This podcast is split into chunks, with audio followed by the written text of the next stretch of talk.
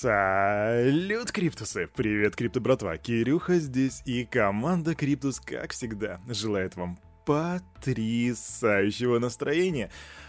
А, помните, как совсем недавно, еще у нас был понедельник, а сегодня у нас уже совсем четверг, 16 декабря 2021 года, между прочим. Да, скоро Новый год. Ух, а спать-то как хочется, но нельзя, потому что я для вас приготовил самые свежие новости и обзор рынка, разумеется. Так что давайте, обзор рынка, новости и ву! Итак, распаковочка рыночка с утра, ребятки, и погнали. Пау! Ну, наконец-то, наконец-то, наконец-то зеленый цвет у нас и КДА плюс 17%, GEX плюс 23%, XDC плюс 31%, Phantom а, плюс 19%, и даже мастодонты у нас сегодня радуют, да, особенно эфир. Итак, биточек Бетховен а у нас 48 789, подрос на 1,3%, эфир кефир 4021 доллар, это плюс 4,6%. И вот что интересно, доминация биткоина практически не просела, осталось 41%, а вот капа рынка просела 2.24. Индекс страха и жадности продолжает расти 29. А у нас тут, вернее в Америке, в Банковском комитете Сената США во вторник, 14 декабря, прошли слушания на тему стейблкоины, как они работают, как используются и каковы их риски. Там было куча народу, и среди них был даже директор по стратегии Circle, Данте Диспарте. И они обратились к сенаторам США относительно некоторых рисков, которые стейблкоины могут представлять для финансовой системы страны, и того, как законодатели могли бы регулировать данное направление. Представитель демократической партии Шерод Браун заявил, что стейблкоины призваны решить проблему волатильности криптовалют, но их нельзя считать децентрализованными и прозрачными. Он также предупредил, что, цитата, если вы вложите свои деньги в стейблкоины, нет никакой гарантии, что вы их вернете. Ну, здесь дядька прав. Ранее, кстати, он уже оказывал давление на Circle и на Tether, и вот сейчас он еще отправил в кучу компаний-эмитентов заявления и на бирже и так далее. И тем временем высокопоставленный член Сената от республиканцев Патрик Туми похвалил стейблкоины и сообщил, что надеется увидеть разработанную законодателями нормативно-правовую базу, которая будет справедливо регулировать такие активы и способствовать внедрению финансовых инноваций. А стейблкоин имеет огромное потенциал потенциальное преимущество, включая высокую скорость платежей, низкие комиссии транзакций и расширенный доступ к платежной системе и возможность программирования. И знаете, крипто-братва, парень у микрофона думает, что оба этих высокопоставленных дядьки, они достаточно правы, у каждого есть своя истина, и каждый видит свои плюсы и минусы. Кстати, Патрик Тумик также раскритиковал предложение рабочей группы по финансовым рынкам при президенте США. Мы эту новость уже как-то публиковали в нашем дайджесте. И он сказал, что это слишком строгий подход к регулированию, который не позволит финансовым инновациям развиваться. А пока в Сенате проходят слушания, ребята из Конгресса покупают крипту. Типа, чё? Но дело вот в чем. Четыре конгрессмена и один сенатор США инвестировали в рынок цифровых активов, купив биткоин или акции компаний, связанных с сектором криптовалют. Это информация от Business Insider. Они проанализировали данные о личных финансах американских законодателей за 2020 год, то бишь, то бишь это данные даже не за 2021, который уже подошел к концу. Наибольшую сумму инвестировал в крипторынок член палаты представителей Джефф Ван который указал, что вложил 250 тысяч долларов в один из инвестиционных фондов под управлением Grayscale Investment. На данный момент компания управляет, кстати, 16 криптовалютными фондами. А вообще, если говорить глобально, то мы в начале декабря уже освещали новость о том, что около 25-26% американских инвесторов уже владеют биткоином либо другими криптовалютами. И знаете, братишки-сестренки, я как-то задавал вопрос своему окружению, так, чисто невзначай, типа, а вы владеете там крипто, или у вас есть биткоин, или, может быть, вы торгуете на биржах, на Binance, и могу сказать, что только один из десяти человек вообще в курсе, как это делать. Так что есть у меня беспокойность, что мимо русского человека опять пройдет очередной тренд. Квик новость. Криптобанк Engarage, обладающий лицензией Федерального банка Соединенных Штатов, закрыл раунд финансирования серии D на 350 миллионов вечно зеленых президентов.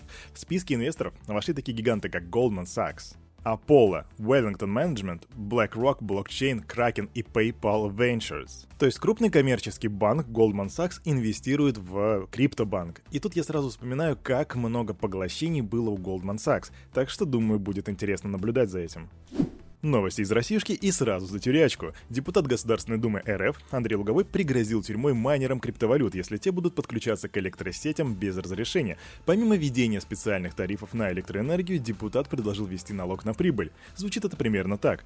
Они произвели биткоин, затем считают, сколько потратили на электроэнергию, какие еще зарплаты понесли, вернее, затраты на зарплату, и потом вычитаем все и получается прибыль. Вот такая математика от Андрея Лугового, и в принципе звучит она достаточно логично. Есть прибыль, есть налоги и так далее. Но вот тюрячки, ребята, зачем, для кого? Вы-то там сам были, вы знаете, что в тюрячке делают? Очередная квик-новость, кстати, у нас их будет сегодня много. NFT Marketplace Rarible запустил поддержку блокчейна Tezos на своей платформе. И Tezos будет являться третьим доступным блокчейном на площадке после Ethereum и Flow. В рамках стратегического сотрудничества Rarible предоставит на своей платформе Tezos NFT и будут поддерживать вторичные продажи проектов, находящихся в экосистеме блокчейна. OneInch анонсировала интеграцию Skynet с полной поддержкой HomeScreen. Skynet HomeScreen позволит загружать сохраненные версии сайта для доступа к OneInch. Благодаря этому отсутствует централизованный хостинг провайдеров и, как следствие, единая точка отказа. Это также повышает безопасность. Пользователи сохраняют определенную версию веб-приложения в своем личном хранилище Skynet и потом пользуются ей. И даже если хакеры скомпрометируют сайт, юзер будет использовать собственную версию сайта. Блин, это интересно на самом деле.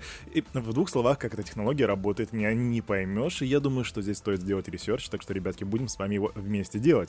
Но пока доподлинно известно, что OneInch — это первый DeFi протокол, который интегрировал вот такую вот систему. И если она себя покажет хорошо, потому что наверняка другие сейчас начинают наблюдать за ним, то я думаю, что мы будем ждать уже такую волну каскада того, что будет происходить с этой технологией. Рубрика «Бесполезные новости». Один из разработчиков криптовалюты Dogecoin под псевдонимом Inventable360 сообщил о выпуске первого в истории невзаимозаменяемого токена на блокчейне альткоина. Для создания nft разработчик использовал хэш-функцию SHA-256, комиссия за транзу составила 0,1 Dogecoin, ну примерно 18 тысячных цента. Э, зачем эта новость, для чего? Я не знаю, на самом деле, просто она есть, и я посчитал, что это забавно. Ну, если мы говорим о бесполезных новостях, то я вчера убил Dogecoin. Мы вчера я играл в Counter-Strike Go, и против меня играл чувак, которого звали Dogecoin. И у него было даже шиба, или как эта собачка называется на аватарке. Ну кто не любит airdrop ы? А тут как раз DappRadar объявил о начале airdропа в честь запуска токена Radar. Ну, он так и называется, это его тикер. А, компания запустила токен на блокчейне Ethereum и объявила о старте airdропа. Что такое Radar? Это такой сервис, который представляет данные о децентрализованных предложениях. Вы можете им воспользоваться, просто вбейте его в гугле.